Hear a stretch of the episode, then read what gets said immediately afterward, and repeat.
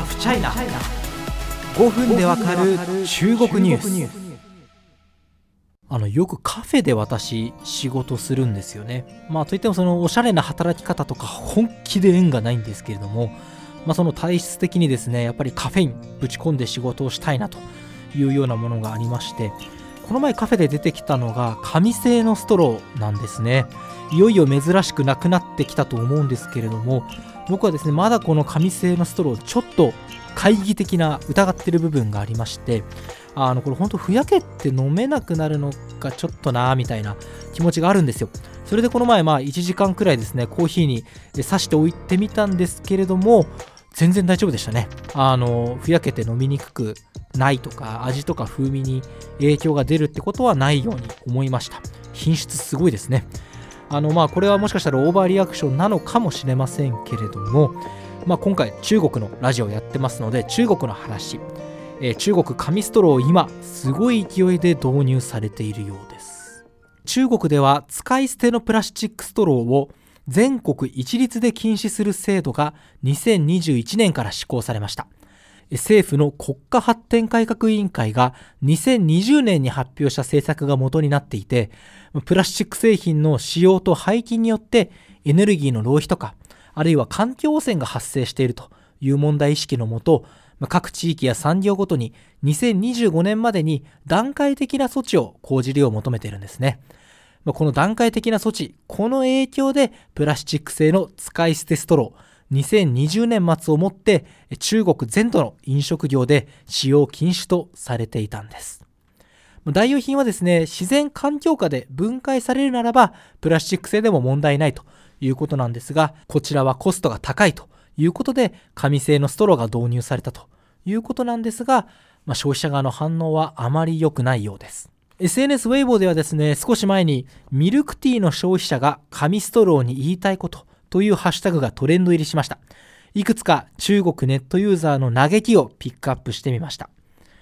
紙製ストローでは蓋を突き破ることもできない。中にタピオカが入っていたら吸い上げることは不可能だ。消費者体験は明らかに低下した。環境保護には誰もが協力したいと思っているが、代償が高すぎる。などなど。こうした問題は他にも起きています。少し前の話にはなりますが、現地のケンタッキーフライドチキンでは1月、政府の政策に従って店舗で提供するスプーンを木製のものに変えたんですが、ほとんど平面でスープがすくえないといった苦情がネット上で相次いだんです。ネットにはですね、この証拠動画的なものもアップされていて私見たんですけれども、なんか確かに見た感じ、スプーンっていうより少し横幅が広めのアイスの木の棒みたいな感じで、確かにこれでスープはという感じです。まあその辺は試行錯誤ですよね。最初ダメだったからダメだダメだって言って笑うんじゃなくて、最初は品質確かに届かないかもしれませんけれども、えー、こうした失敗も乗り越えていくんでしょうね。ちなみに国営放送 CCTV によると2019年に中国で生産されたプラスチック製品は計8184万トンでこのうちプラスチック製ストローは3万トン近く本数にしておよそ460億本生産されたということです。まあ、今後紙ストローとかマイストローなど代替品への転換が進むとみられます。まあ、紙製の場合ですね、生産コストが従来の3倍近くになるということも報道されていまして、まあ、自然環境下で分解されるなど、基準に適合したプラスチックストローはさらに高額になると言われてるんですね。え中国政府はこの他にも、2025年までに都市部のフードデリバリーの、まあ、このデリバリーに使われる容器、プラスチック容器の使用量3割減や重点都市のプラスチック埋蔵量の大幅低下、環境汚染の有効なコントロールの実現などを掲げています。